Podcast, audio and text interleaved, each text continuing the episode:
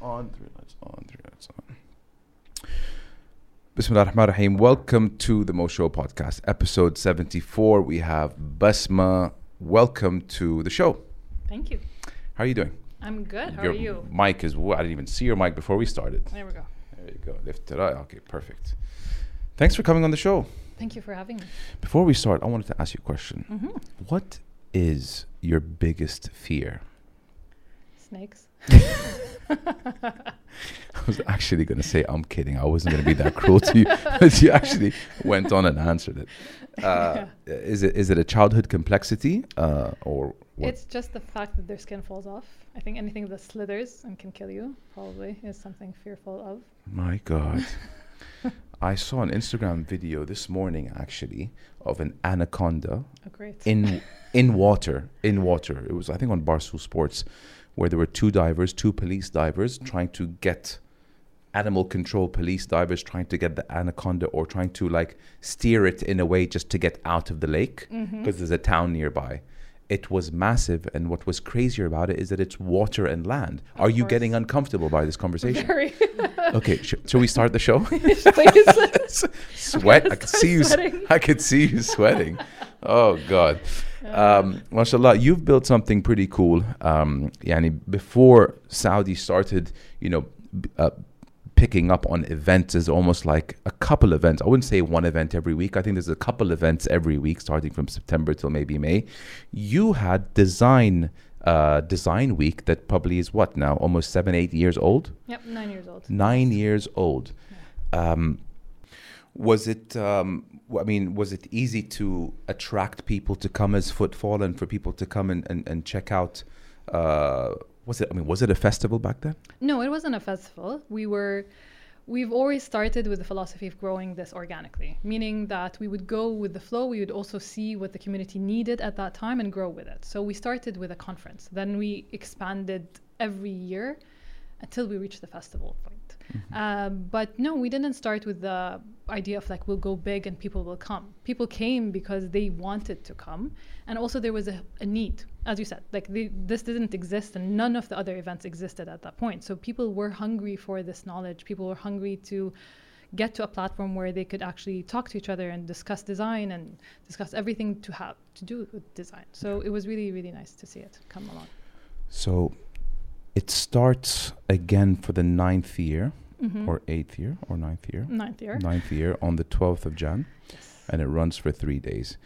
How? What are you expecting to see uh, come the event in a few weeks' time? Well, actually, by the time this episode p- is published, we're looking at about a week until the event is on, Mhm. which is perfect timing. Uh, can you give us a little bit of information of what goers can expect to see when they are on the ground? Sure. So it's actually more than three days. It's actually a full 12 days. Why was I told it's three? My It's three days because the design forum is three days. Okay, God. So it's in one kind of consolidated location in three days. Uh, and then after that becomes citywide across Riyadh in 40 different locations. We have three design destinations and then 40 plus locations participating. So this actual festival, we're celebrating the community itself in which the community built itself. So we're celebrating studios, ca- coffee shops, stores, and what they actually have in their kind of collective design innovations in the in their places in which they created basically. So we wanted not to create basically one huge landmark that people come to. We wanted to go to those little places or big places and celebrate the designers there, basically. Fantastic.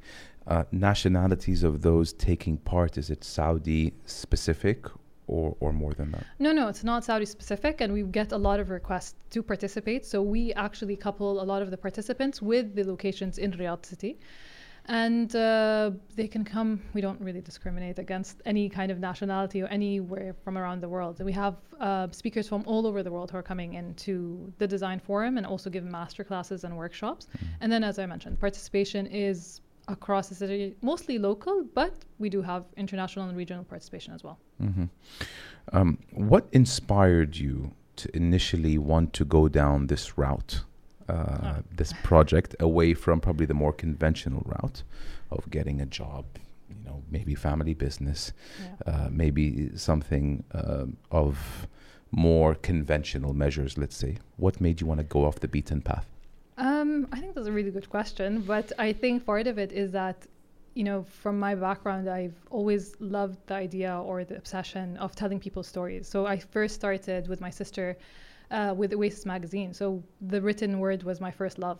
And then creating a platform beyond that was always inevitable. So we started creating platforms in which we could collect those stories together to like really shine the light about the creative talent of Saudi in particular, and then connecting between East and West.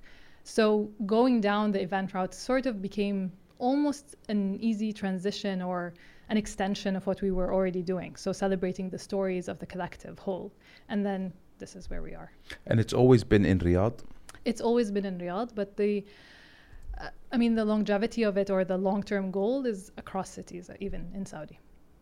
Because I mean, I, I can't help but think what um, you know an, an, an event that you would put together would look like in the mountains of Abha, mm-hmm. or in in the desert of Al Ula. Mm-hmm.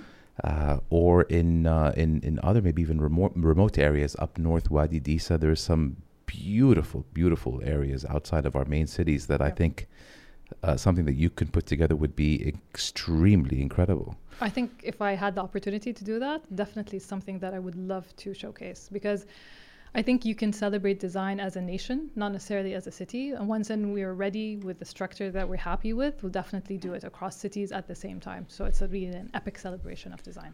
The art scene in Saudi or the creative scene has blew up in the last 5 mm-hmm. years here. Is it just me, or I mean, with Noor Riyadh happening, with uh, 2139, is it? Yes. Did I get it right? Yep. Yes. And Biennale. and Biennale, that's coming up in, uh, in in the Hajj terminal. They they took mm-hmm. over that to be the Islamic Biennale, which is going to run for three months. The art scene, which was let's say hidden, you know, mm-hmm. there, there, there were a lot of gems, but nothing of the level of activations that we're seeing today. Um, it must be something that you really enjoy seeing, just how much the art scene has taken off in the country. Yeah, I mean, art scene has been having a huge moment, not even mo- moments, let's mm. say.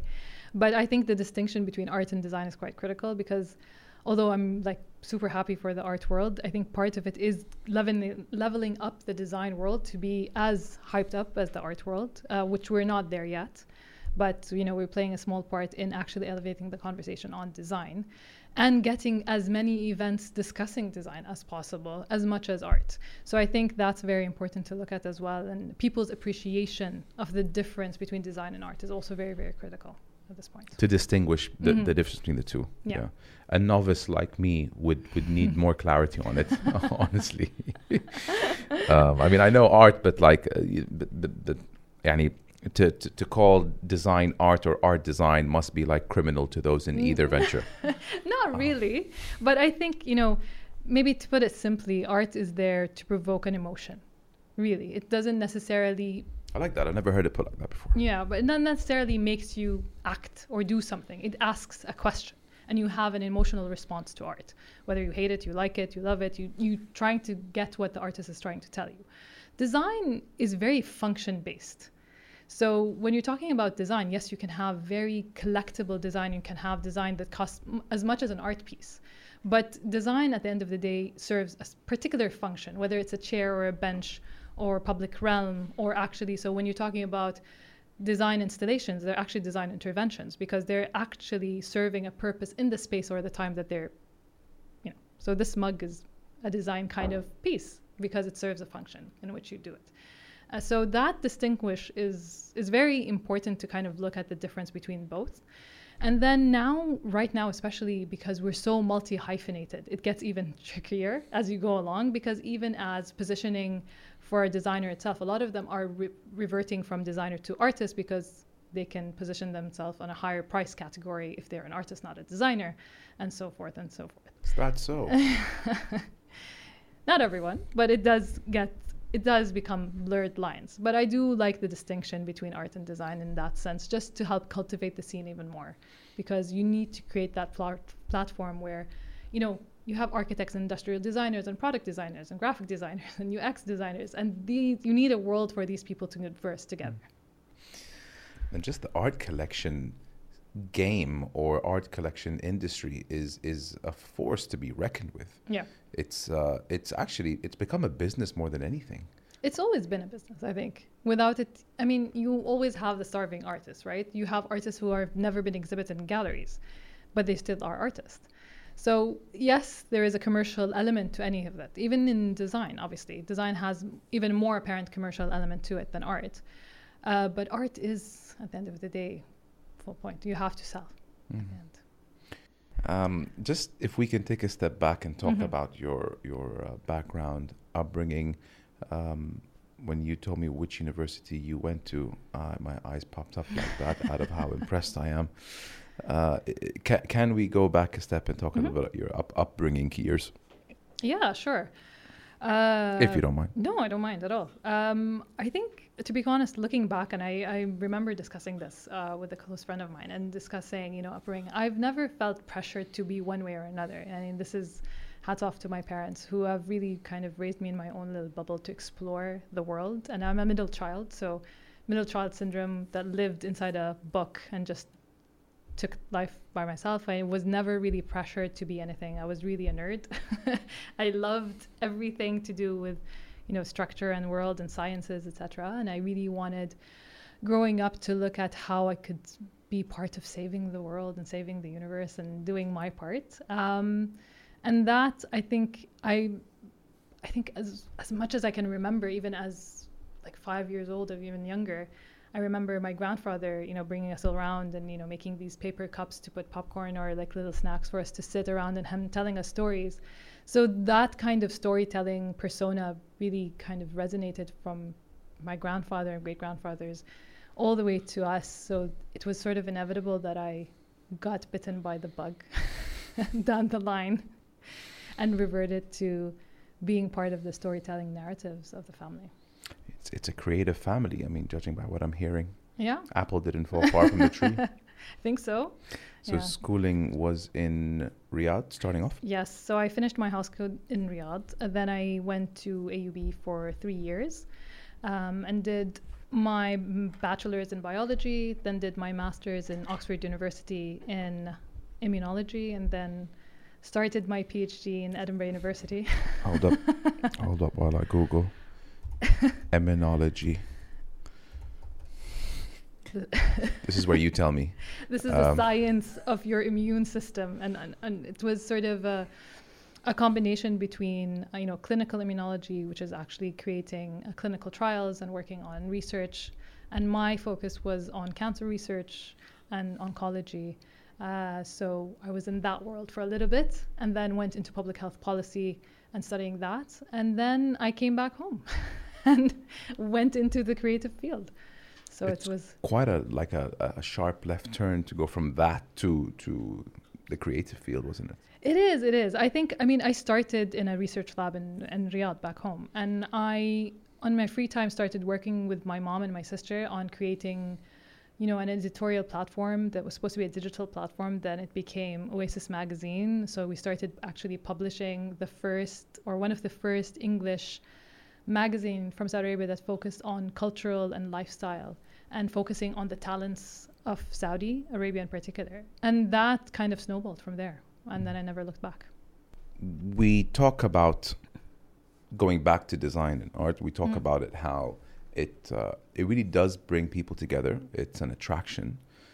Uh, I always thought that you know when someone goes to a new city, one of the first questions they would ask the concierge. Or now, obviously, Google is we look for museums. You know, where's where's the, you know the most famous museum in this town, so we can go check out uh, stuff that are kept there, artifacts and pieces and all that. Uh, in terms of its importance in society and culture. Mm-hmm. What role does design, would you say, play in like bringing people together as far as like communities and tourist attractions, etc.? Like, how does it end up doing that if it does? I think it's it's a huge part. It's not even small because although it's transparent, design is literally everything. It's not just about let's say the branding or the logo of the country or the way that you experience how you go from booking your ticket to Saudi Arabia to everything and anything you touch. It's every touch point that you have some sort of design is was actually part of that journey. And even if you push further, so if you look at Vision 2030 and if you look at quality of life in particular, if you look at the index worldwide, design is such a big part mm. of the index in which you measure any city across the world. And actually, to discount its effect, not only on like your day-to-day life so how citizens of a specific city actually interact whether it's public realm whether it's the actual architecture whether it's landscape whatever it is that you're touching design was part of that story so i think you can't discount its importance and the nice thing is that design is actually invisible and that's good design and how would like artists know uh, what pieces to make or like what piece or, or what artists they should collaborate with for mm-hmm. example mm-hmm. so that they can make an impact within those communities i mean I mean, in the design world itself, you have so many verticals. So as you mentioned, there's the architect, you have the industrial designer, you have the UX designer, you have the graphic designers, you have the material designers. and now more than ever, they're all multi-hyphenated. So you're not just a material designer and or not just a fashion designer. So collaboration is inevitable. And I think part of it is that for you to go the extra mile for your brand to be even more special, you do have to integrate a lot more thought process than people assume. And is it something that you see growth year on year over here? Like if you were to compute like the volume or the number of artists that, or the number of designers, let's say, that take place uh, year on year, are you seeing the figures rise?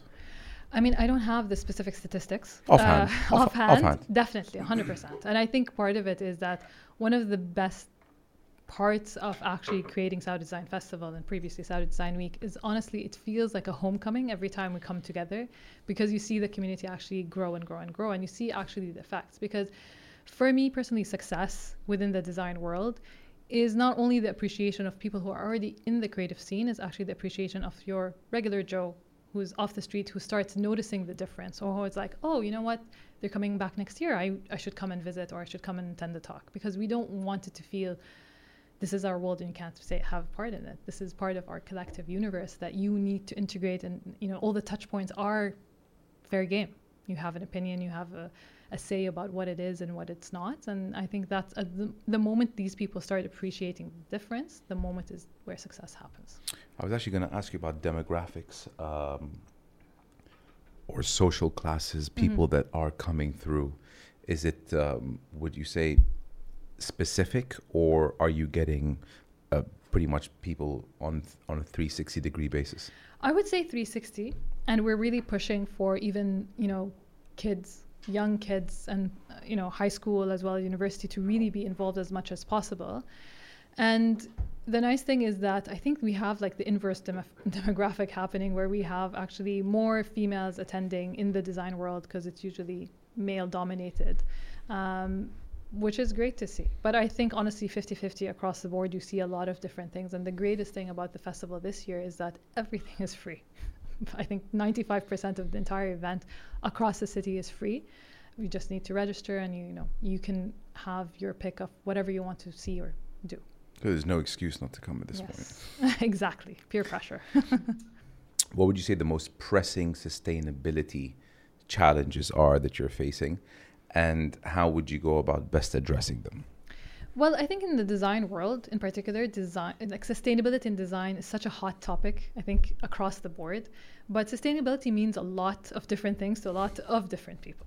And I think, simply put, if you design a great product, it is already sustainable in its own right because you're building it to last, and that in its own right is a sustainable factor.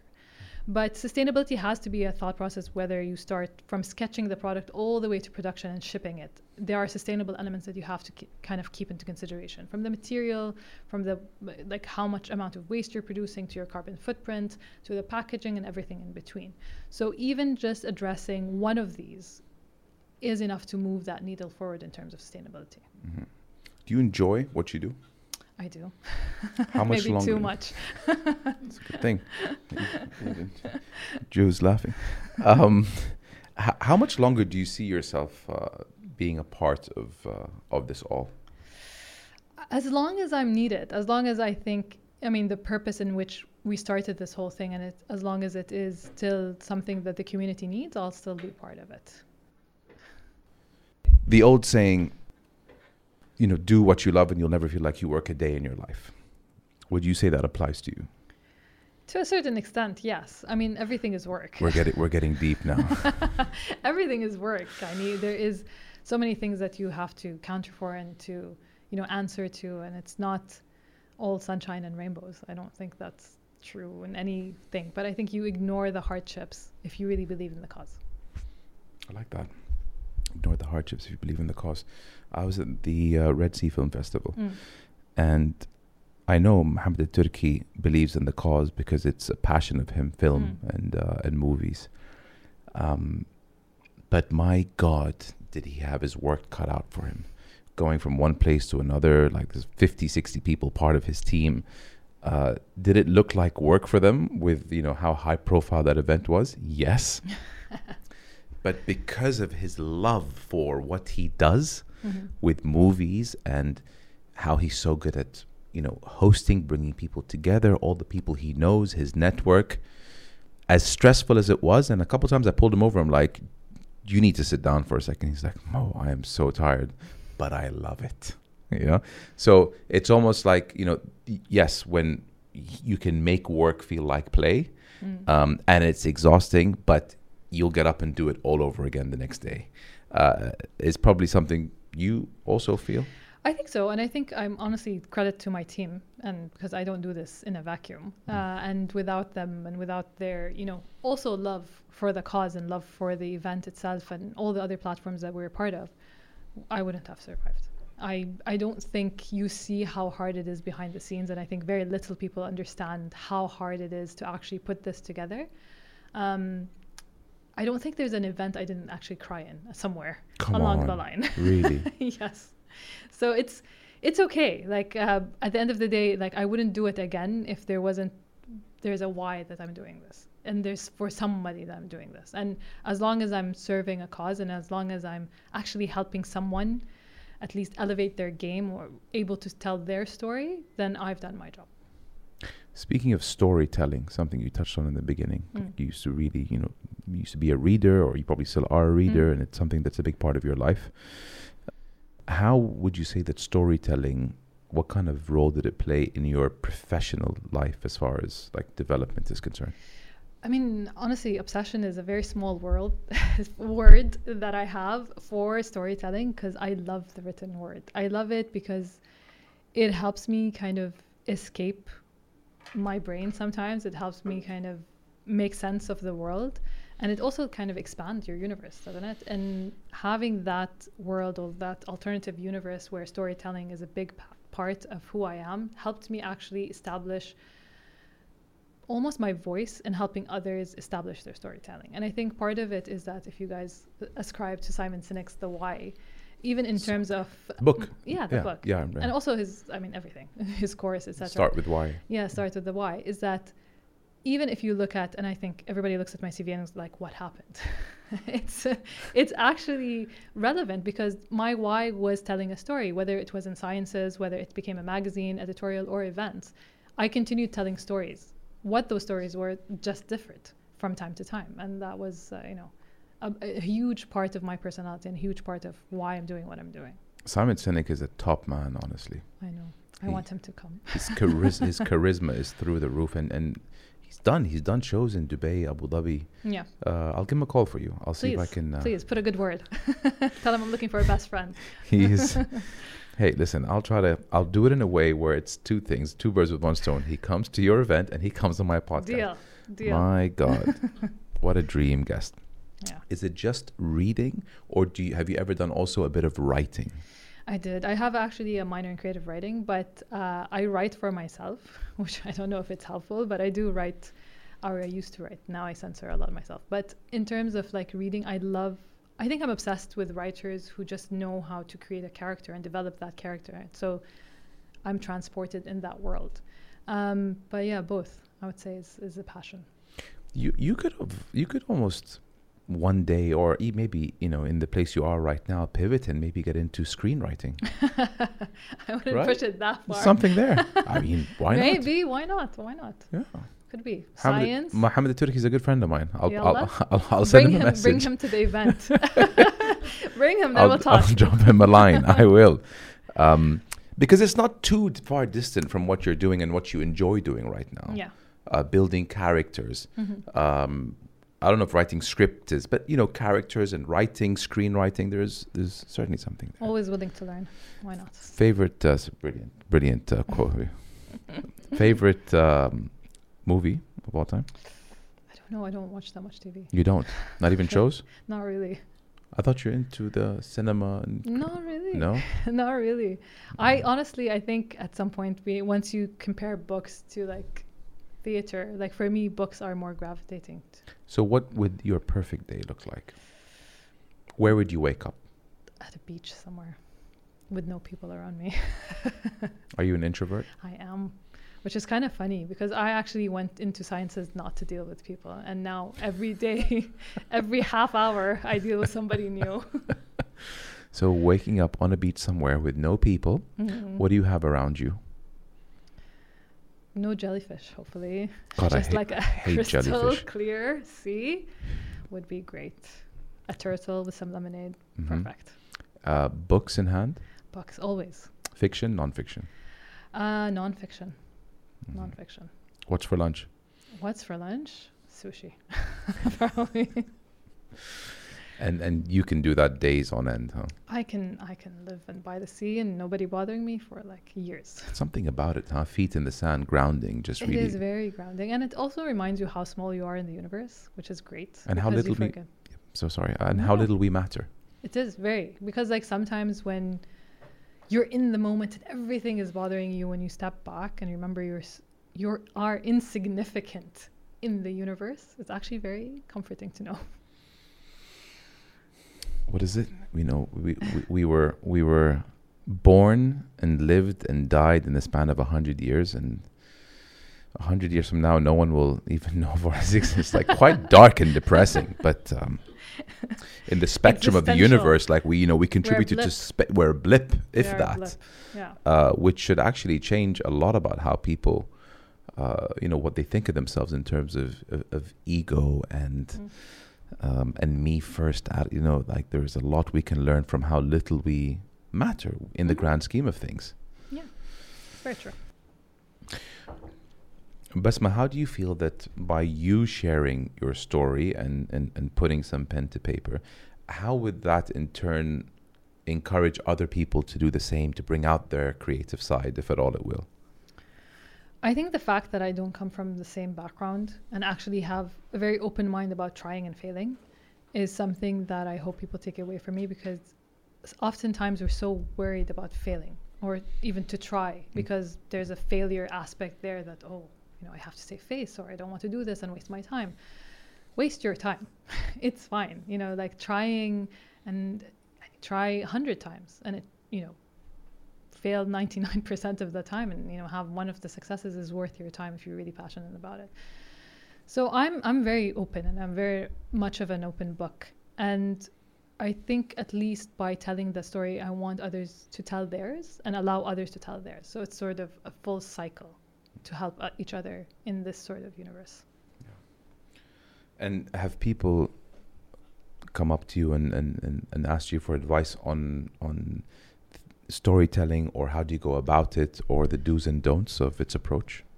Um, not particularly about storytelling. I think it depends where I was and what phase in my life I was doing what I was doing. But often I get a lot of questions or advice on their career or how to move forward. And you know, I'm happy to oblige if, if that's something I can help with, or if the, if my knowledge is enough for them, or if I, if not, I connect them to the right people to get the right advice or the right placement. But uh, oftentimes, I really like people to kind of get off that box that a lot of times you'd like to compartmentalize. And essentially, some of the best advice comes from the most random people in your universe. So try to get out of your circle, try to ask and expand. And if you don't ask, you never get what you want. you That's know? true. Uh, for those fortunate enough to have the means and time to travel, it's one of the best gifts you can give yourself. Mhm. And I'm not talking about like London or Paris. No, no. I mean, some of the best lessons you can learn from life is going to some third world countries. Mhm. Um, I, I haven't yet, but but India is a place where I know a lot of people who went and they said you need to go see how what life is like over there Mhm. um, to see that uh, not everyone uh, lives similar to to how we live uh, over here. South America, uh, Mhm. Africa, you know, a, a- lot of circumstances of seeing how the underprivileged how the underprivileged live uh, Mhm. to to appreciate what you have in in life, and that really just kind of opens your your eye and m- makes you a little bit more understanding, you know, on just how to be a little bit more grateful, which is I think something that's lacking in the world right now. hmm Being grateful. What is the most valuable failure that you have ever experienced? Favorite failures. and when I say that, and I'll give you a second to think about Yeah. it. Um, when I say most valuable or favorite, it means that it helped you pivot because a door got shut in your face, but it opened up another door. And if it wasn't for that door that got shut in your face, you would have not have been introduced to the door that opened. hmm Um, I've, there's a lot of failures to be honest, and a, a lot of them I wouldn't change because it taught me something at that moment. I think one of the biggest is a failure to myself because I got so stressed that physically I became ill, and then I started learning boundaries and learning to kind of do what I'm most passionate about because at some point when you're younger, you do everything and anything to just try to get a foot in the door. And that actually has some catastrophic consequences if you kind of take on more than what you should be doing, basically. The second part is that I don't think, I mean, failures that have cost us millions, because like we call them big oopsies. So we just move on, learn to move on from something that that was hurtful, but you learn to make adjustments otherwise. Um, but other than that, honestly, I don't think anything that stands out to me personally. Um, learning to cope and not being reactive in the moment is something that I've learned with time. Nice, interesting. So, being grateful and redirection is something that I've really learned to appreciate. Redirection in terms of redirecting your energy. No, redirection as in like, I think everybody sometimes gets fixated on like, this is the goal and this is how I'm going to reach this goal. And often the universe is trying to tell you this wasn't actually meant for you, this mm. wasn't the right direction for you. So I think you have to listen both your gut, to your intuition, to what the universe is trying to tell you. And that redirection in itself is a blessing. So sometimes, even though you think that this thing was meant for you and you were supposed to do it, it's Yeah, not it's actually, not. was not destined for you. Yeah. And once you have that wherewithal and, acknowledgement that, and maybe a little less stubborn, that uh, we laugh because we see it in ourselves. That no pivot, you know, give it a second and, and approach it from a different angle and Mhm. don't force it. Don't force it if it's not there. Um, but there is, I mean, there there is a thin line between uh, go after it is whatever you want until you get it, and don't force it. Like you kind of have to read between the lines Sure. between what's for you and, and, and not for you. And also, do, don't forget the definition of insanity. is really Over and doing over it or again. again expecting the same result. Yeah. It's just, it is really something fundamental Yeah. that you know sometimes you are so stubborn about something that you get blindsided that why isn't it happening? Why isn't it working? True. But at the same time, as to your point about stubbornness, like I wouldn't be where I am today if I wasn't stubborn that I wanted this to happen. Um, and I believe that it should have happened. But honestly, I think I wasn't just the moving factor. There were so many people being part of that journey that actually made it happen with me or for me or for the collective. Fascinating. Hmm. Um, the definition of insanity. Do how does it go? Um, definition of insanity is doing the same thing over and over again, expecting different results. Yes, Yeah. my boy Albie. Um, a human behavior that annoys you the most. Uh, human behavior that annoys me the most, I would say, uh, being two-faced or lying. Yeah, I was gonna say me too. Fakeness. Mujamala. Not even mujamala. I think, you know, when you're willing to stab someone in the back, or like if you're willing to push somebody under the bus just to get ahead, that really irks me. I love the saying that you can never look better by making someone else look worse. Mm. Ever. And and you know, w- I see it a lot when people talk about their competition. Mm. It's a very ugly trait. Mm. Yeah, these guys don't know what they're doing. Come look at how well we do it. You will never make someone else. You will never look better by making someone else look worse. It's a fact of life. Yeah. uh, and and that's why I mean there's a lot of truth behind. If you have nothing positive to say, say nothing. hmm That's really a That's great way for people to carry themselves. Um, a human behavior that makes you happy?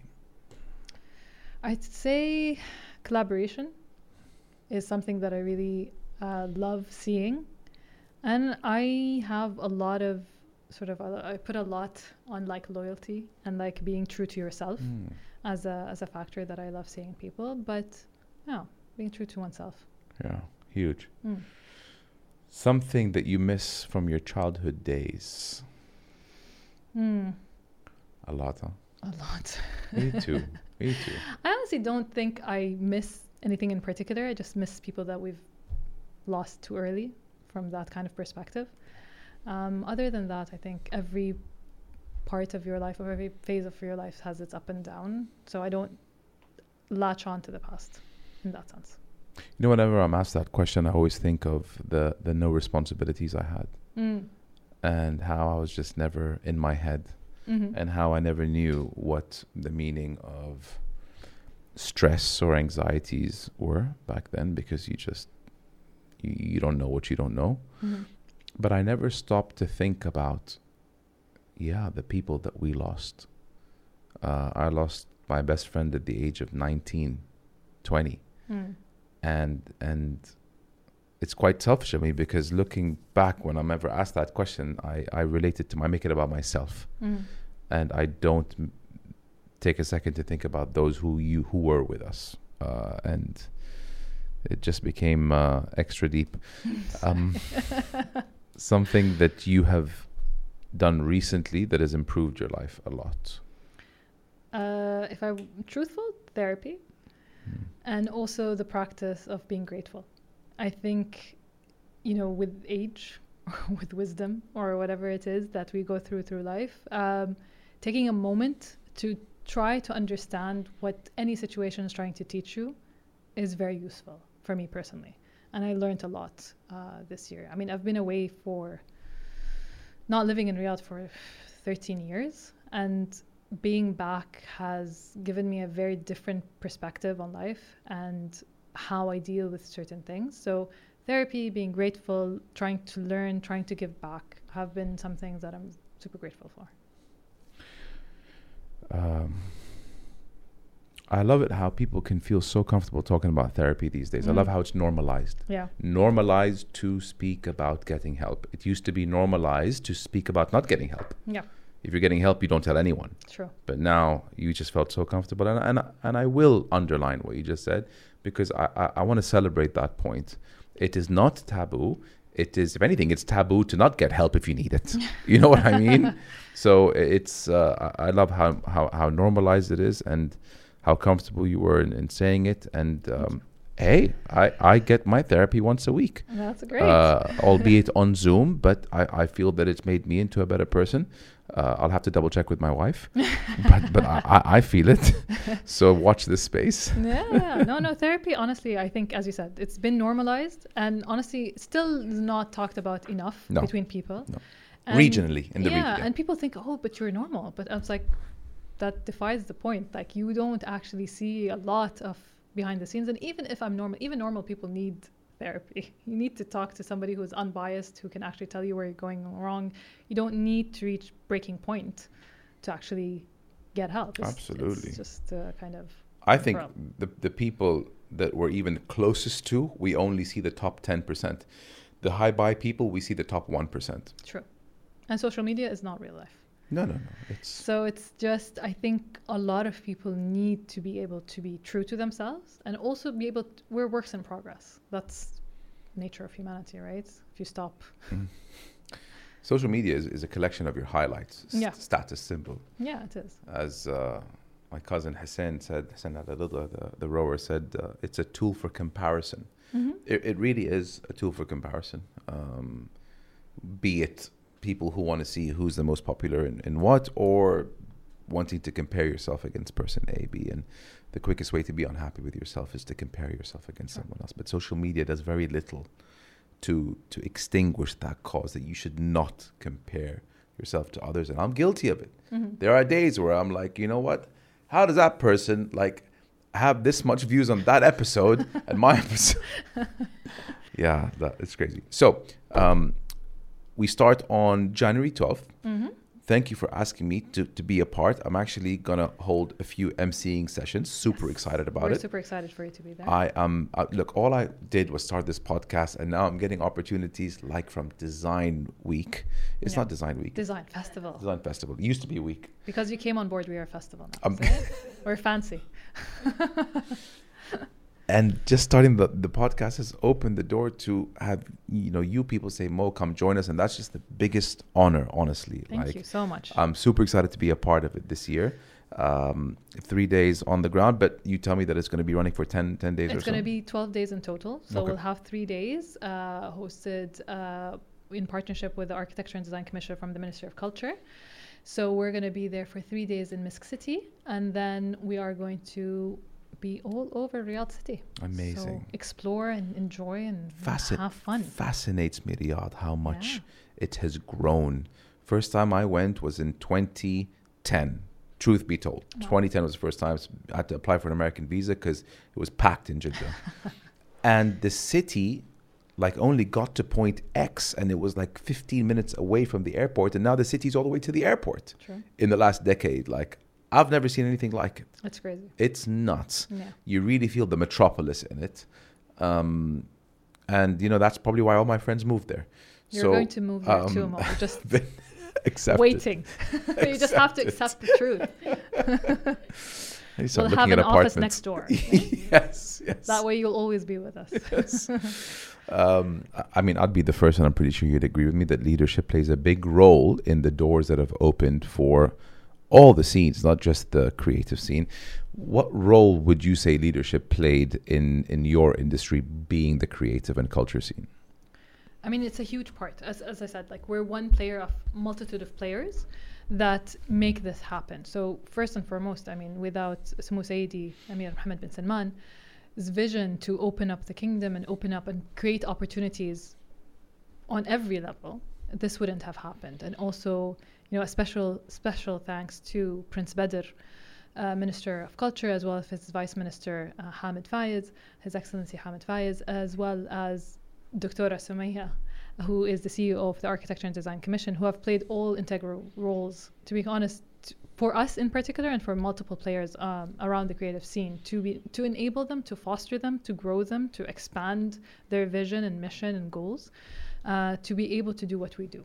And without their support and many, many others, uh, that you know, there isn't enough time in the world to even give enough gratitude for them not only to believe in some crazy 20 year old some dream of creating something crazy and just knocking on everyone's door to make it happen when there was no vision for this to make it happen and for people to cultivate, cultivate and say no help push open the door lobby on their behalf to where we are right now it wouldn't have happened without both the leadership and also grassroots movements so you have people like Adlal uh, led by Princess Noura Al Saud and Al-Mashtal, also led by Princess Noura as well as uh, Ala. Uh, you have you know cultural movers such as Ithra, Hayy Jameel, uh, Misk Foundation. Those all play a huge role in actually making the scene dynamic, prosperous, helping others grow and move and motivate and opening doors. This all has to come together, and without them, you know, we would be nowhere. To It's funny. I just realized that the three entities you mentioned are in the three major cities. yeah, Hayy in Jeddah, Misk is Riyadh centric, and True. Ithra is in Sharqiya. So- You know, um, the, the the more events I go to, like Mhm. I remember uh, Desert X, Yep. uh, fascinating. Mhm. Uh, I'm not from the art world, but with what's happening on the ground here, I'm becoming part of that world. yeah. 30 art installations in Al Ula. Like, I did not know where to look. There was just so much action, so much to appreciate. Um, and yani, you can tell that it's such a huge part of Vision 2030. Creative scene is a huge pillar under the Ministry of Culture, which Mhm. is a huge movement under Vision 2030. Is it because it, it just brings people together? Is that the idea? It does, and I think it talks to about soft power and how culture can actually, you know, be exported almost. You you have, let me put maybe draw a parallel between uh, Korea and Korean culture, and you have Mm. K-pop, you have K-beauty that people can gravitate, and it's easy to kind of digest and also understand the connecting points. Design and art and everything in between actually really helps cultivate these points of contact.